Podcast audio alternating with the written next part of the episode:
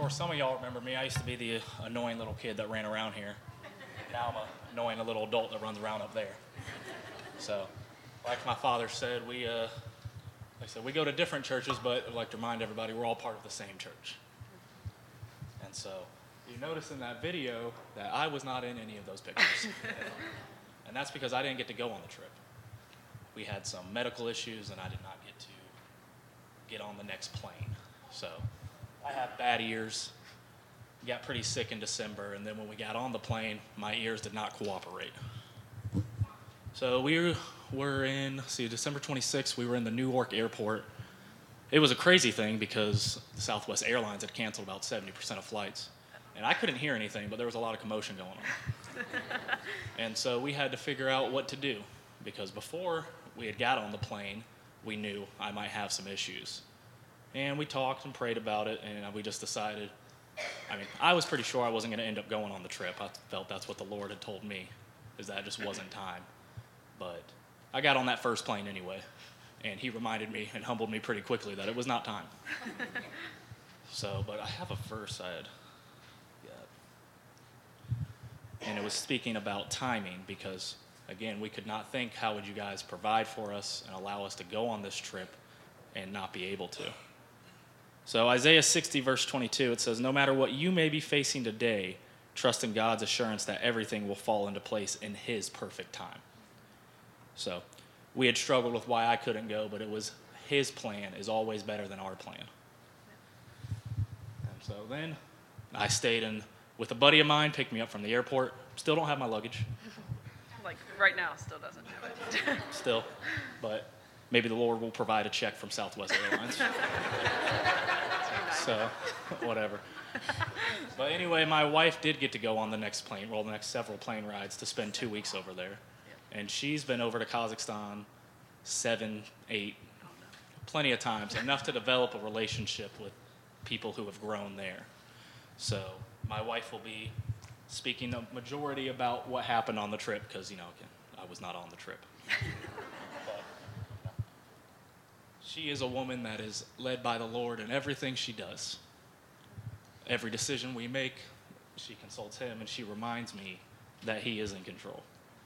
And so, y'all get the privilege to listen to her speak about this. Thanks. Hello. My name is Dalen Collins. Um, for those of you who may not know us, we are BJ and Dalen Collins. Among many others, we belong to Brian and Joanne. and I'm very happy to belong to Brian and Joanne. Um, the first thing I'd like to say is thank you. Whether you know you helped us or not, you did. Um, it came close to the end of the time, and it's not cheap to fly across the world for two people. So, towards the end, we were asked how much was left, and your church actually covered the remainder of our trip funds. So, I really do appreciate it, even though one of us did not get to go. Um, I'm going to read most of this because I will get off track if I don't. Um, a part of you sending us out, it's just as important as us actually going.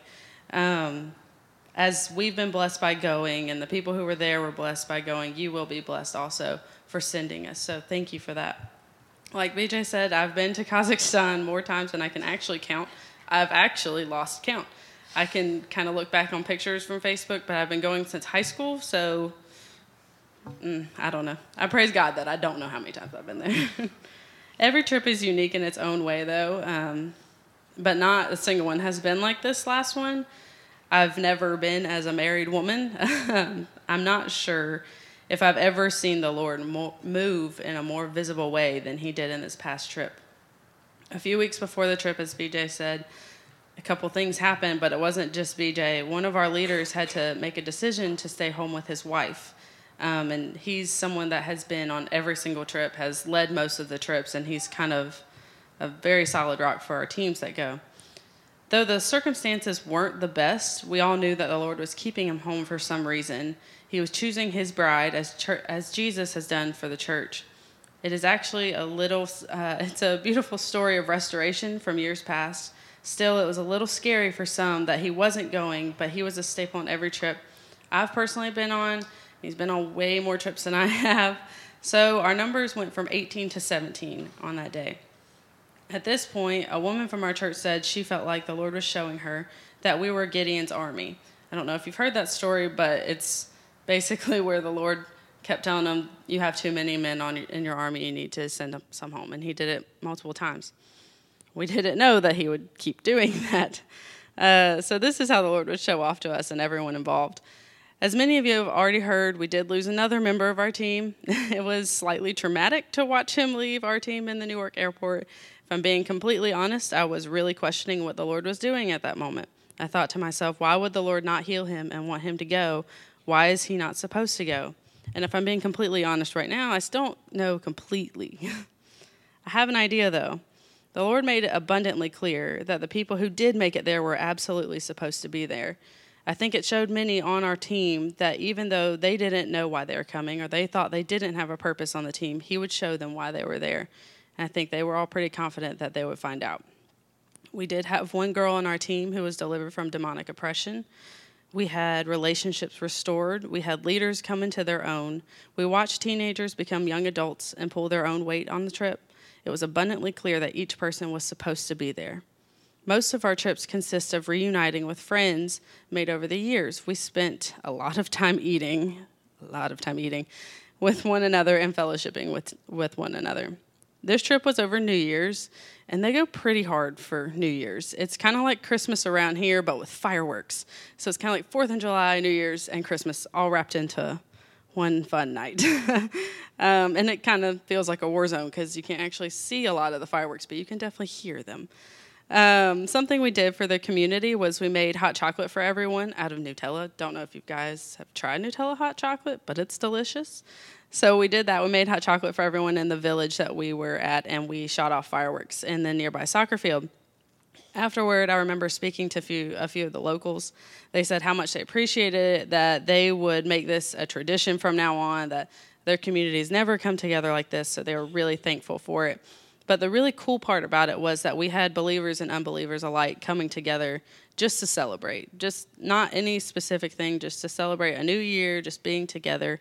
And it was really cool to see it. And I think that having unbelievers around believers like that, and you watch each other take care of each other, and we take care of them too, that's how their hearts start, start to change and turn towards the Lord. It's not if we beat them over the head with the Bible that they're necessarily going to come to the Lord, but they're going to know uh, know the Lord because of how we treat each other.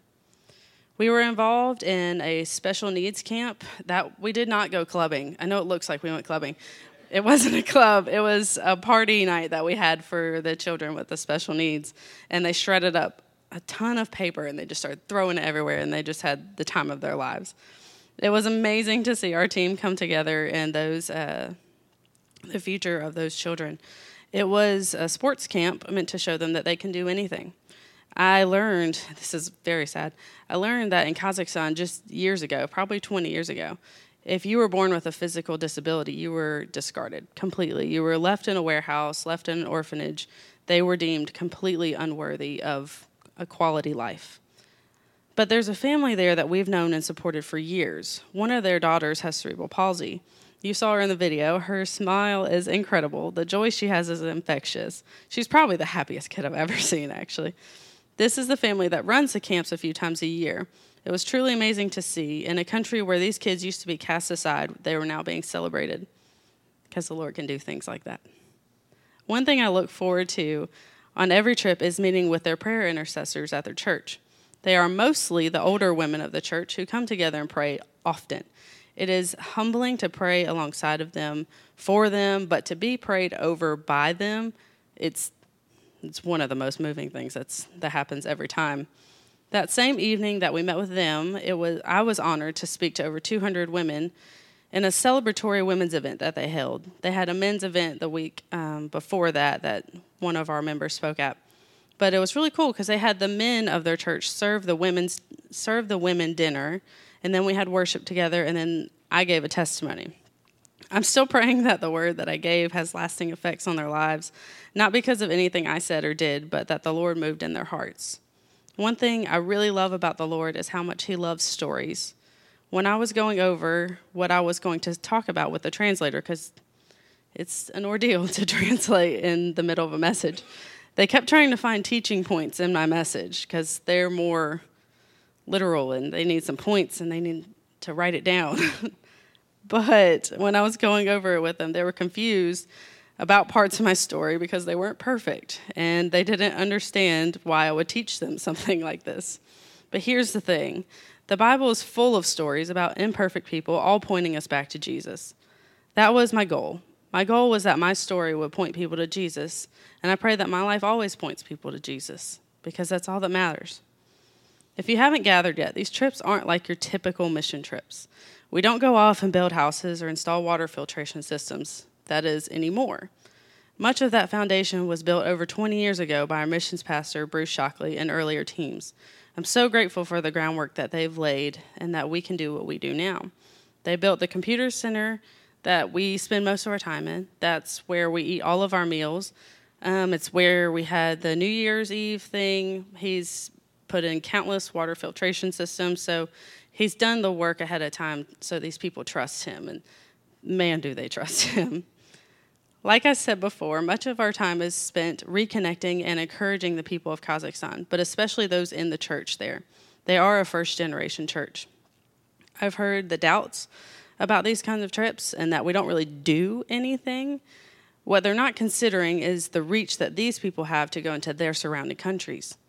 They get to go into countries that we would absolutely struggle getting into, like Korea and China and Mongolia and Russia and all these other places but they speak the languages we don't know. It reminds me of Paul and his letters. He still made the trips and went out into the world, but he also spent time and effort into encouraging other churches to do the same thing.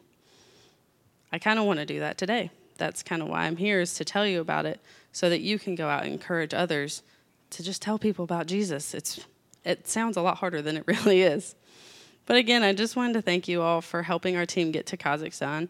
Thank you for letting me share today as we encourage our friends in Kazakhstan, I want to encourage you to also bear your cross. Whether your cross is across an ocean or across a street, Jesus is worth telling the truth about. He is worthy of choosing, and we all know that. And if you don't already know that, I'm here to tell you he's worth choosing. He loves you more than you could ever imagine. He shows his love perfectly. He is our perfect friend, our perfect comforter, our perfect protector. He's worth telling others about. He's worth showing our love of Christ. In John 13 35, he tells us that our love for one another will prove that we are his disciples. Our love for one another will point others to him, and that's the whole point. Again, thank you for letting me share.